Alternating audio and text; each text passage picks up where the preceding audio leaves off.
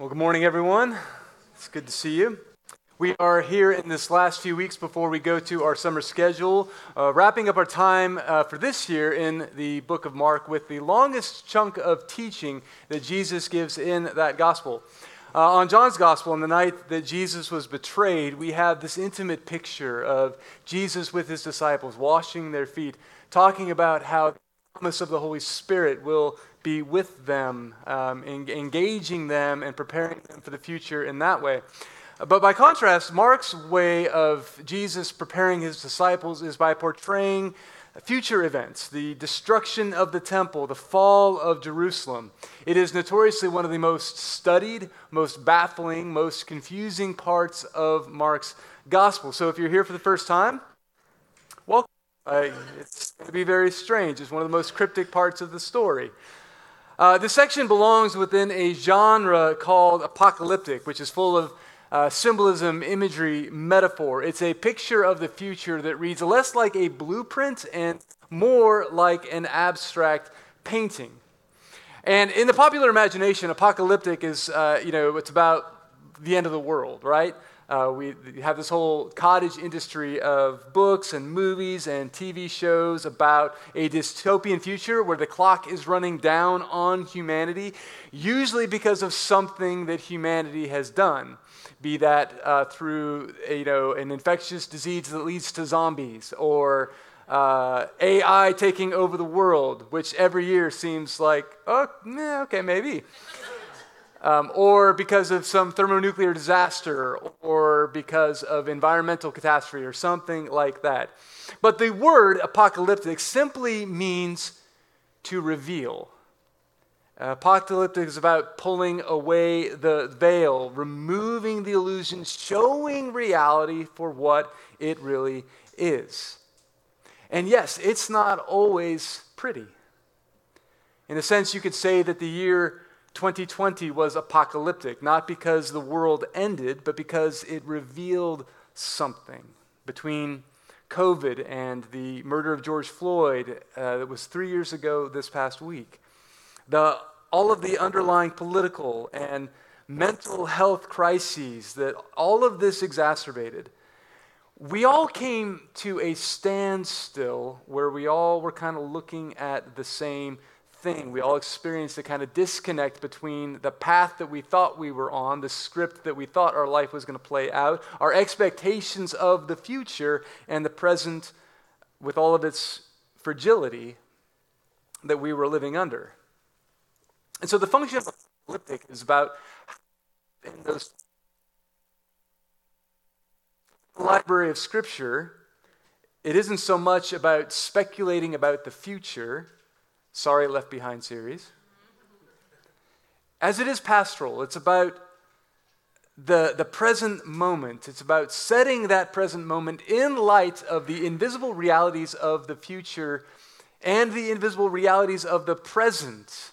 To draw back the curtain to say, this is who God is in this world. Trust in the promise of coming good, not based on, you know, Optimism not based on wishful thinking, but based on the character of God. And so, following Jesus' death and resurrection and ascension, he knew that there was bound to be a lot of uncertainty that his disciples were going to face. And so, he wants to prepare them for that moment.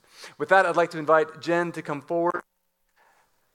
Uh, this section takes place while Jesus is in the temple. Over the course of two days, he's been asked all kinds of questions, and now he is leaving. And his leaving is both literal in that he is going somewhere else, but it is also figurative in the sense that he is saying the Spirit of God that was so long identified with this building, the temple, is going somewhere else. God is doing a new thing.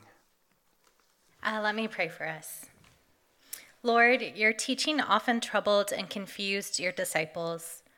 We confess, your teachings are often hard for us still.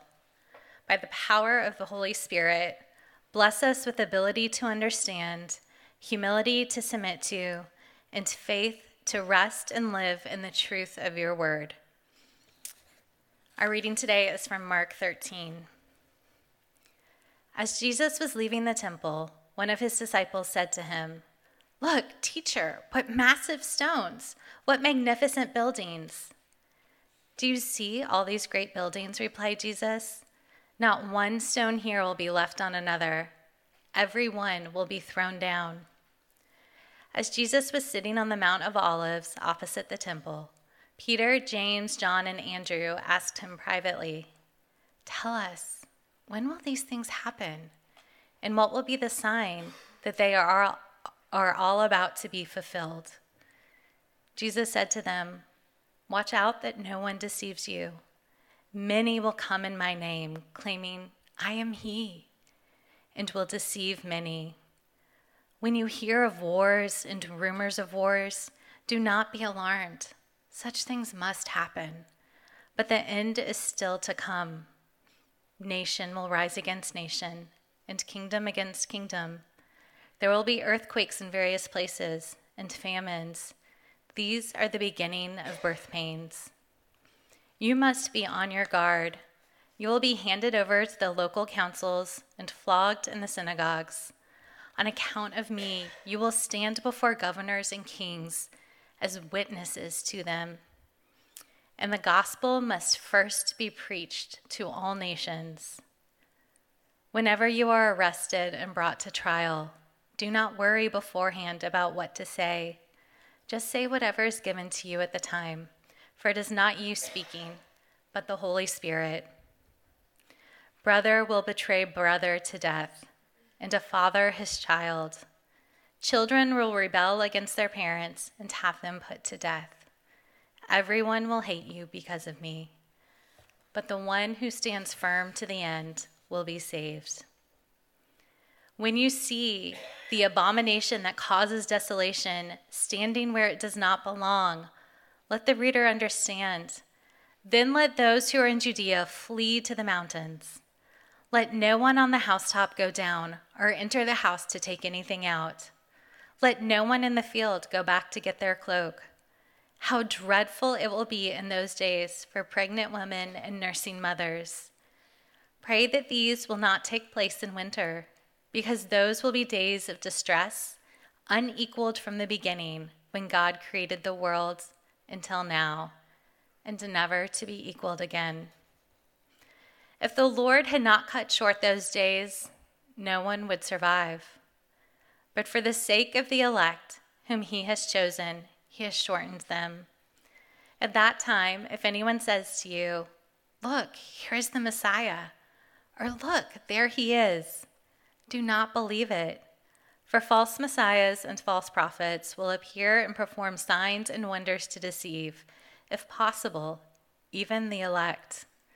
So be on your guard. I have told you everything ahead of time. But in those days, following that distress, the sun will be darkened, and the moon will not give its light. The stars will fall from the sky and the heavenly bodies will be shaken. At that time, people will see the Son of Man coming in clouds with great power and glory. And he will send his angels and gather his elect from the four winds, from the ends of the earth to the ends of the heavens. Now learn this lesson from the fig tree. As soon as its twigs get tender and its leaves come out, you know that summer is near. Even so, when you see these things happening, you know that it is near, right at the door. Truly, I tell you, this generation will certainly not pass away until all these things have happened. Heaven and earth will pass away, but my words will never pass away. This is the word of the Lord. Thanks be to God. In 2012, Jill and I took a trip to Barcelona. Uh, my imagination was captured by that city 20 years earlier when the Summer Olympics took place there, and I always wanted to experience the passion of Las Ramblas, uh, sculpture, and the paintings of Juan Miró. But more than anything, I wanted to see the architecture of Antoni Gaudí. As an artist, his vision was so unique. Um, when I think about somebody who acted upon the world with holy intent, who poured every ounce of his creativity into what he did, I think about him. Nothing he designed was the same. They all bore his marks. He thought of his buildings as kind of like a living organism. This one here representing a gingerbread house, and then another one uh, had kind of scales on its back like a dragon. Um, but the crowning jewel of his achievement was to be the Cathedral uh, de la Sagrada Familia in the heart of Barcelona's city center. Uh, if you've ever seen it, it is absolutely amazing. I remember uh, when I was standing out there and I was talking to this woman next to me, going on and on about it. She's like, Yeah, I know, I live here. Like, I see it all the time. But yeah, uh, the, the, intricacy of the details, each, uh, each facade of the building covered in a different type of sculpture carved into the sandstone. Um, the doors, you know, bore uniqueness, colors on all of the, the seven spires in the building. But on the inside, uh, the interior pillars and buttresses, they, they took the shape of uh, resembling like bones and sinews, as if to say that the, the building itself was a living organism. Uh, to say that, you know, even the stones themselves would participate in worship each day. I think about the building as kind of like a love letter to God in the language of the city. It is very Barcelona when you're in there. Now, Gaudi would not live to see this project completed, nor would six of the seven architects who took over after him. It began on March 19th of 1882. It is not scheduled to be completed until the year 2026. 140 years after the first stone was laid. It's a staggering work of beauty and genius at every turn, something to marvel. Well, the temple in Jerusalem was in its own right a sight to behold, if not for quite the intricacy of it, for the, uh, the, the sheer volume and dominance of its presence. The, the temple complex covered 35 acres in total. Some of the walls rose 15 stories in height. Uh, some of the stones there weighed well over a million pounds. The size was unlike anything else in the ancient world.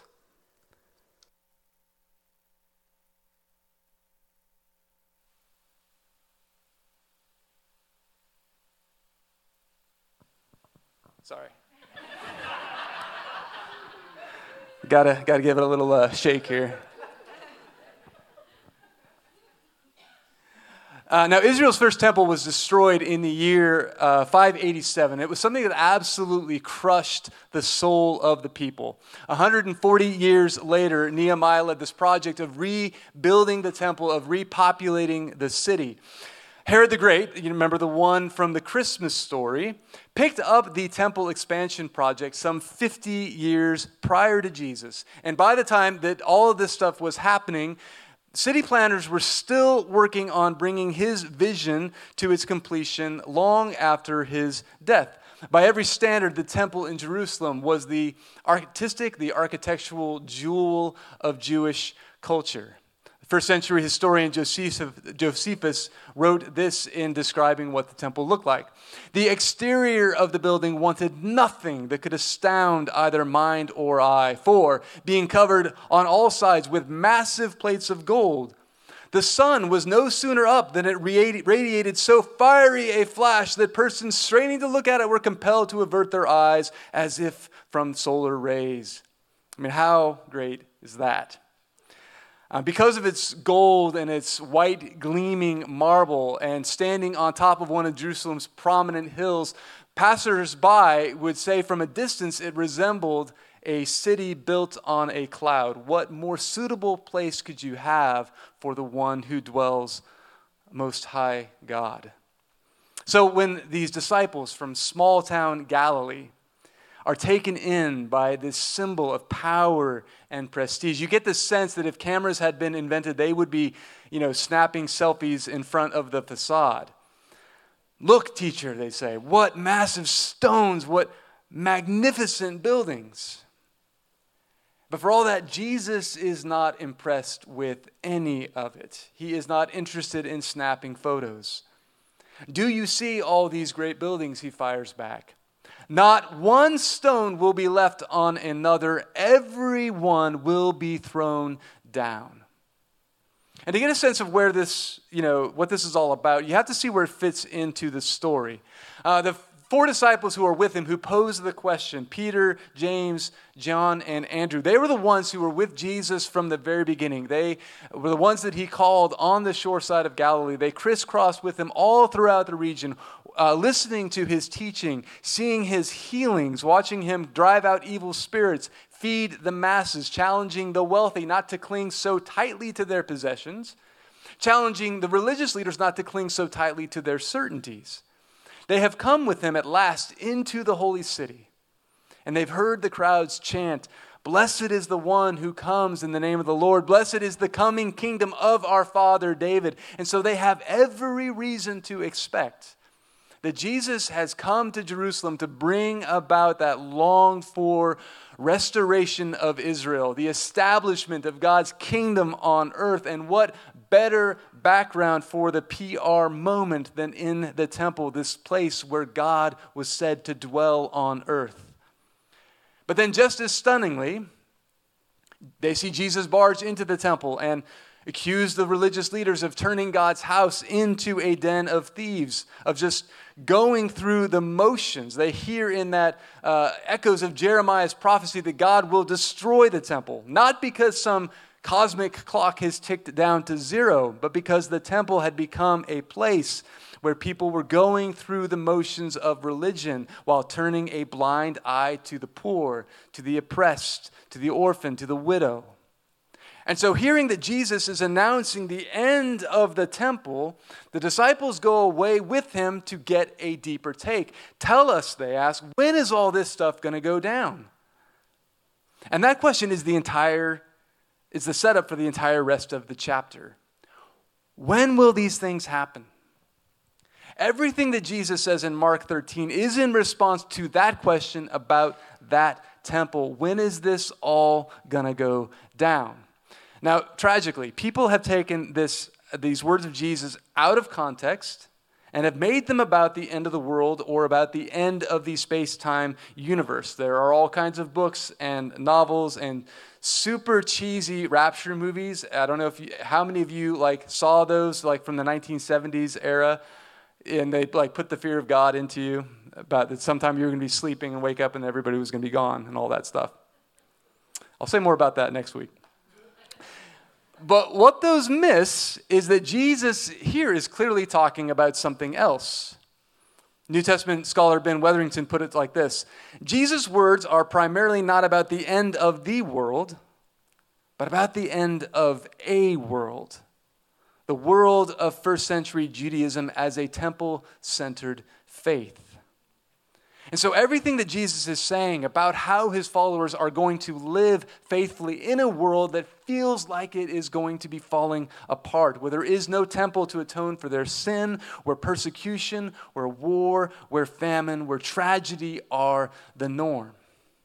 And Jesus' vision of the future is not about the obliteration of the world, but about its renewal, about its radical healing, about the transformation of the world from one that is held captive by entropy and sin and death to one in which shalom and justice and flourishing are made to rule the day.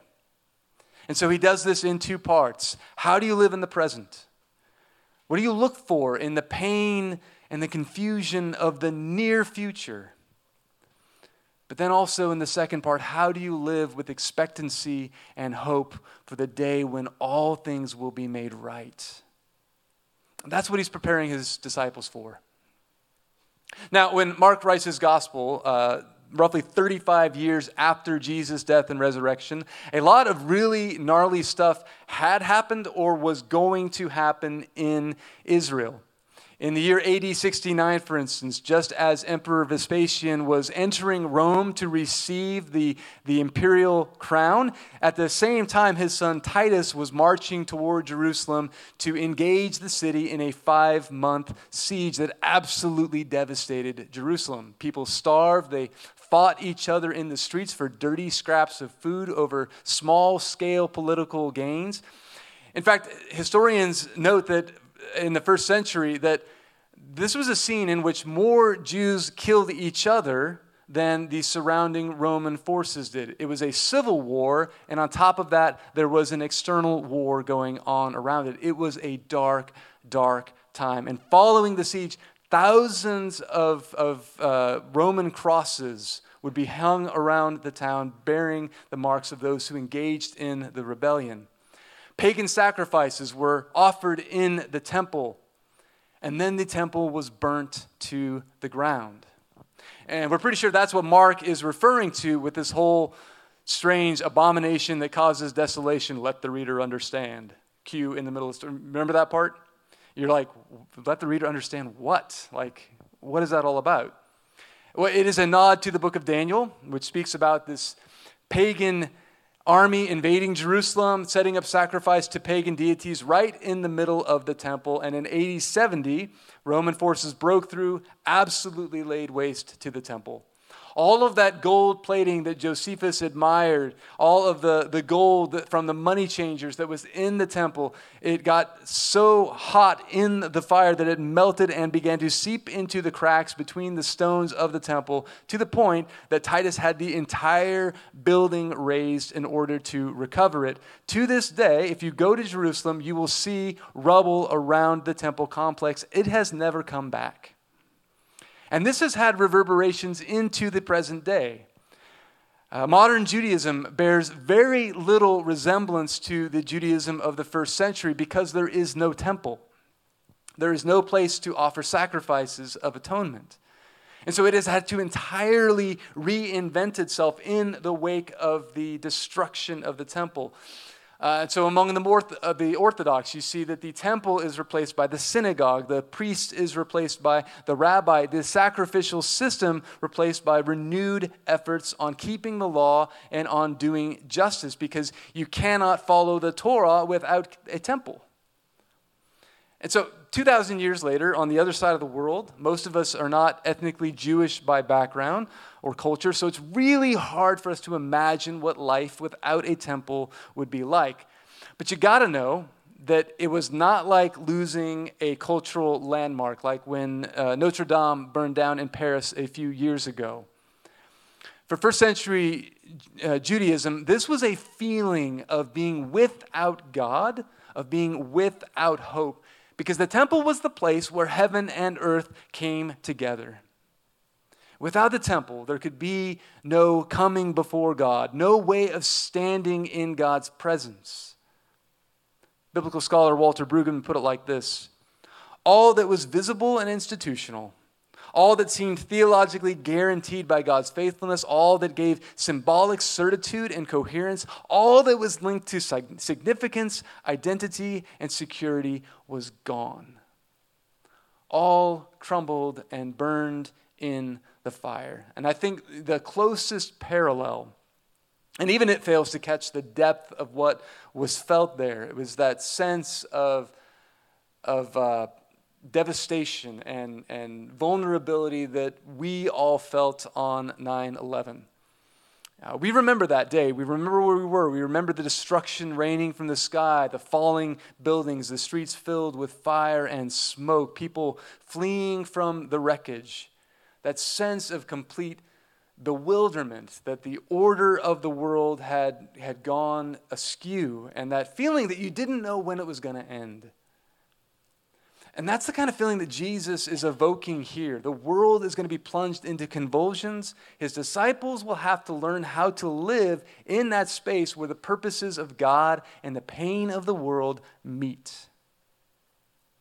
And in, one sense, this is all Mark's way of saying to the early Christians that there will be a time to stay and bear witness, but there will also be a time to leave. The world is about to change. There will be persecutions, there will be betrayals, there will be families set one against another. Things are going to get bad. And of course, we know with the hindsight of history that they did get bad. That over the next 40 years or so, Christians would find themselves increasingly at odds with the same religious establishment that crucified Jesus.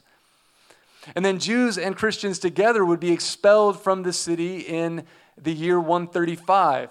And until the year 313, with the passage of the Edict of Milan, historians estimate that millions of Jesus followers, some say upwards of 10% of the known population of the Roman Empire, were put to death for their refusal to participate in Roman religious festivals, for their worshiping Jesus, for calling him Lord instead of Caesar, or because they refused to take up arms and fight. And so Jesus is saying, look, in the very near future, things are going to be dark. And the only language that you can use to describe something like this is borrowed from the prophetic language of Isaiah of dark sun, quenched moon, falling stars. But the crazy thing is, instead of giving a timetable, Jesus just tells his disciples not to get sucked in by false prophets, by revolutionary messiahs, by slick presentations about how this is all going to go down. There's always going to be charlatans around, he says. Instead, he says, don't be alarmed. When you hear about wars, when you hear about earthquakes, when you hear about famines, these things will happen again and again in one place or another. And of course, this is a world with no internet, with no Twitter. Like news did not travel fast. Sometimes, if there was a war going on, you wouldn't hear about it for months, and even then, you would hear contradictory reports of what went on. And he's saying, don't interpret these things as signs of God's judgment at the end of the world. The story isn't about a particular thing that's going to happen. The point is, this is going to keep happening. When you hear about Palestine or Ukraine, when you hear about violence or earthquakes in Pompeii, violence in Eritrea, don't be alarmed. This is life. This is the state of affairs in a world east of Eden. It is not yet the end. In fact, he says it is only the beginning of the birth pangs. Once that starts, there's no going back. Welcome to church, everybody. And so the question for us is like, if this is not a gloomy timetable about the end of the world, then what on earth is Jesus getting at? And how do we drag it into the here and now? Well, I think, as always, the first thing we have to understand is what it meant for them before we understand what it means for us. And he is preparing his disciples for a different world. And you notice Jesus does not answer the question, like, you got to love Jesus for that. Like the original question, when's this all going to happen? He does not say, oh, AD 70, General Titus is going to come in. You haven't met him yet. He's a new character will be introduced. Season three. Just hang in there. His focus is on, rather, what kind of people are you going to be when this all does go down? Will you be people who stand firm in their allegiance to Jesus? Are you going to be taken in by false teaching, by revolutionary leaders who or instead, are you going to hold fast? Are you going to bear witness to hope? Are you going to practice nonviolence? Are you going to wait with expectancy? And that is the exact same question for all of us. We still live in a world where things are falling apart, where the center cannot hold. That's the world we live in. One that's full of violence and disease and enmity and and malnutrition and super hurricanes and smut and confusion, where black parents have to have the talk with their sons, where all kids have to go to school against the backdrop of and, and, the anxiety of a potential lockdown, where there is pollution, where there is war, and where there is the threat of war, and at the end of all of that, death. And because that is the world that we live in, we should expect trouble, suffering, and maybe even persecution. Now, in the West, by the grace of God, persecution is not something we know about. At, at worst, there may be in a city like ours kind of dismissiveness that you encounter when you know you, you people let you, they find out that you are a follower of Jesus. The people you work with, your neighbors, maybe they'll think that you are naive or behind the times, on the wrong side of culture, or what have you. But at worst, what this means is that we have moved from a privileged position that came from the culture being broadly aligned with the Christian story, and that has taken a dip. Uh, I love how the writer Skye Jethani captures it in a little cartoon. He says, A loss of privilege does not equal persecution. If you look at the top line, that's where U.S. Christians are. Maybe we've gone from privileged, but we're still preferred. and perhaps maybe someday we'll move down from this, that scale of being preferred to being permitted. But at least here in the West, we are a long way to go from permitted to being persecuted. And I say that because it cheapens the plight of the millions around the world who do face overt discrimination and penalty for worshiping Jesus. This is a map of where it happens to be most severe. And the one thing I just want you to notice is that North America and Europe aren't even on the map.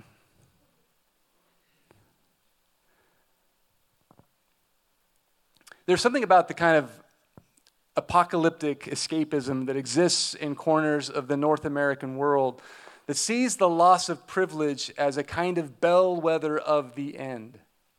And there's something about us that, like, because of the privileged status that we have, that we want to escape the pain of the world.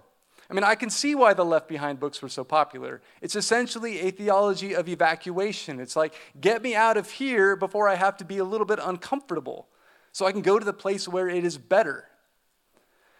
In a world where we expect everything is always constantly supposed to be moving up and to the right, that is the very definition of privilege. When hardship comes, it is very easy to look for the eject button. But the hope of the gospel is not that Jesus is going to take us away from the pain. It's that he's going to return to remake the world from the ground up. And so, our posture in the present, our posture in the future, isn't a kind of flee first sort of escapism, it is one of engagement.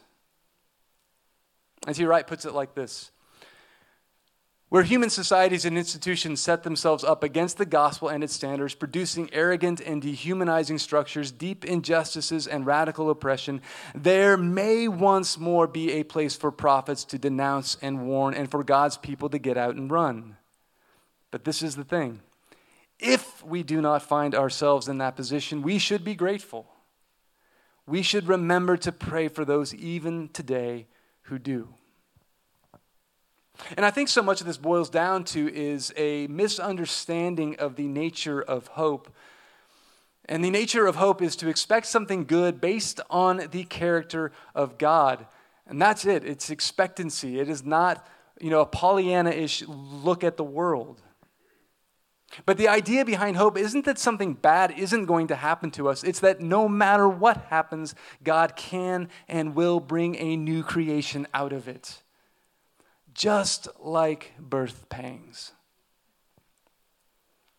Have you ever been in a hospital room when a baby was born? Most of you mothers have. I have twice. It's gnarly. I'm not squeamish at all. Uh, when we were getting ready for Graham, Jill and I, I, we went to some classes. We read some books about what to expect, and you know, you get all those instructions on how to breathe and be calm and all that, and be zen. The thing is, though, I saw these documentaries on Netflix that to this day I cannot unsee. And our kids were born by a C section, so I'm still a little bit bitter about the fact that I had to see those documentaries. Now, in the ancient world, like without hospitals, without technological means to ease the danger, the pain of labor, obviously birth was a different story. A good deal of intimate family life went on in a semi public space. Everyone knew everyone else's business. People knew the pain of birth. It was not something that took place in, in an anesthetized and sterile environment, it was an agony that was in the living room, right? It was part of everyday life. It's so different for us. the morning Mackenzie was born, uh, Jill was having, uh, she was sitting on the couch having contractions, clearly in pain. And I was like, okay, well, it's, it's go time. Let me call some friends, have them come and get Graham. And she said, ah, uh, well, I just started labor. I think I'm going to go to work for a couple hours first. Because she's a boss like that. But I was like, no, no, I don't think you should do that. But once this thing starts, there's no going back. It's a process you cannot really stop. Once the labor pain begins, there's only one way forward. You've got to move through it. But then on the other side of it, no amount of preparation can get you ready for that holding that child that you have loved for months. So, what is Jesus getting at with this image? Well, it's a common image in the Old Testament that used to describe the sharp and sudden pain that was going to come about humanity based on the day of the Lord. And apocalyptic images like this one, there's always another level of meaning. There's always a metaphorical twist. It's not just about the arrival of something bad, it is about the arrival of something very good. God is bringing new life into the world. It's something that the prophet Isaiah hints at. For a long time, this is God speaking, I have kept silent, I have been quiet and held myself back. But now, like a woman in childbirth, I cry out, gasp, and pant. I was struck a few weeks ago from the lines of the poem that uh, Krista read on Mother's Day. This is my body broken for you. And all of us have been beneficiaries of that pain. And Jesus is saying that this world that is convulsed with pain, with agony, with, with strife, with wars, with earthquake, through these pains, a new world is being born. And so, this image of labor is not just about pointing to pain, it is also about pointing to life. And when Jesus speaks these words about pain, he is speaking, he's looking out over the edge of the horizon, over of, of, of human pain, into this new world that is coming to bear. He says this on the eve of his suffering on the cross. And here in Mark's gospel, it's, it's on the verge of his own abandonment. And just as the temple, as God's presence in the world is going to be destroyed by the Romans, so too will the temple of his body be destroyed. But through the labor of the cross, a new world is being born. This is the mystery of the gospel. This is the hope that it points toward. I was struck by something this week. Uh, as all these tributes started coming in to Tim Keller uh, from all kinds of places. He was, uh, if that name is not familiar to you, he was a highly influential pastor in New York who managed to live an entire career without scandal, which seems like it should be unremarkable, but these days it feels like that's pretty remarkable. Then, as all these tributes started coming in from all kinds of different places, I caught this clip from one video where he was asked the question What would you say to the next generation who is anxious and fearful about the future? And he responded like this Kathy, his wife, and I were just talking about this. And I think I'd want to say more than anything if Jesus resurrected from the dead, if that's true, then everything is going to be okay. And it's one thing to say that when everything is going along swimmingly in life, when it's one hit after another. It is another thing altogether to say that when you know that you are dying from pancreatic cancer like he was. And those who knew him say that his witness to hope in the last few years of his life might have been the most impactful of his entire ministry. So, this is not to say to those of you who are in this place of suffering, of pain, just put a bright face on it and it'll all be okay. It is to say, though, that the pain and suffering of the present is not the last true thing about you. Jesus is saying, Do not be alarmed. The agony of history is not beyond God's knowledge, it is not beyond God's power to transform it and to redeem it. Terrible things are but the beginning of the labor pains but you can live with the confidence that God is somehow going to bring something new out of it. Often it's in those times of suffering that God is doing the deepest work in us. I, I have no idea where you are in this morning. Maybe you are in that spot. Uh, or maybe you have been there before and you know that something good can come on the other side of it. Uh, in her book, The Critical Journey, Janet Hagberg talks about it being the wall. Uh, others have talked about it being the dark night of the soul, this feeling of being unraveled, this feeling where you know that God is doing something, but you just want to get to the finish line. You just want it to stop. But the invitation of Jesus, particularly if you are in this season of labor, so to speak, is to hold on. Not till the end of the world, but the end of this season for God to do something new. And it's also an invitation to see the world for how it really is, as, as the pain before the beginning of a new life. That what looks like defeat, Jesus' death on the cross, is actually victory, and what looks like victory, Rome's destruction of the temple, is actually a signal of defeat. That what looks like weakness, Jesus and his teaching to engage with the world and not fight back, is actually strength. And what looks like strength, participating in revolutionary violence, is actually weakness. That what looks like strife and failure is actually just the beginning of the birth pains.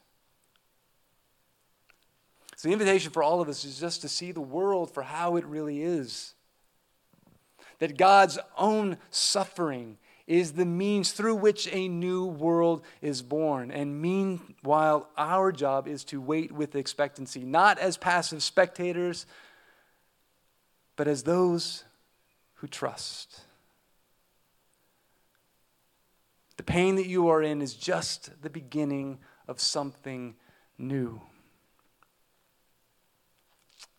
Let us pray.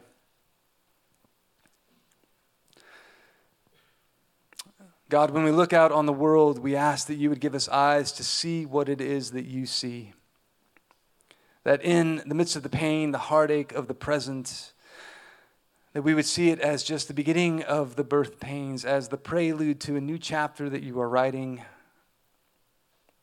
So we ask you to give us the grace to hold fast, to trust in the presence of your Spirit, to lean into the presence of community that we may know your presence among us. And even as we ask this, we do pray for those around the world whose pain is more acute. May they endure with hope. And so it is that as we come to the table, we acknowledge that you are present with us in and through the power of your Holy Spirit. It's in your name we pray. Amen.